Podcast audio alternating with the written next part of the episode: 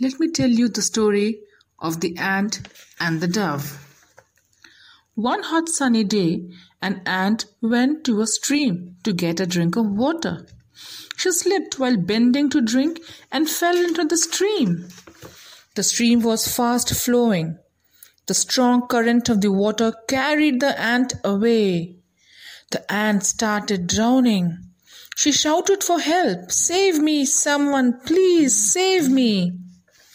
A dove was sitting on a tree by the stream. He heard the ant's cry for help. The dove plucked a leaf from the tree, held it in its beak, and dropped it near the ant. The ant climbed onto the leaf.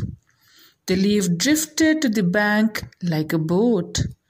The ant jumped off the leaf and went to the dove. She thanked the dove for saving her life. A few days later, the ant saw a hunter. The hunter was taking aim to shoot the dove.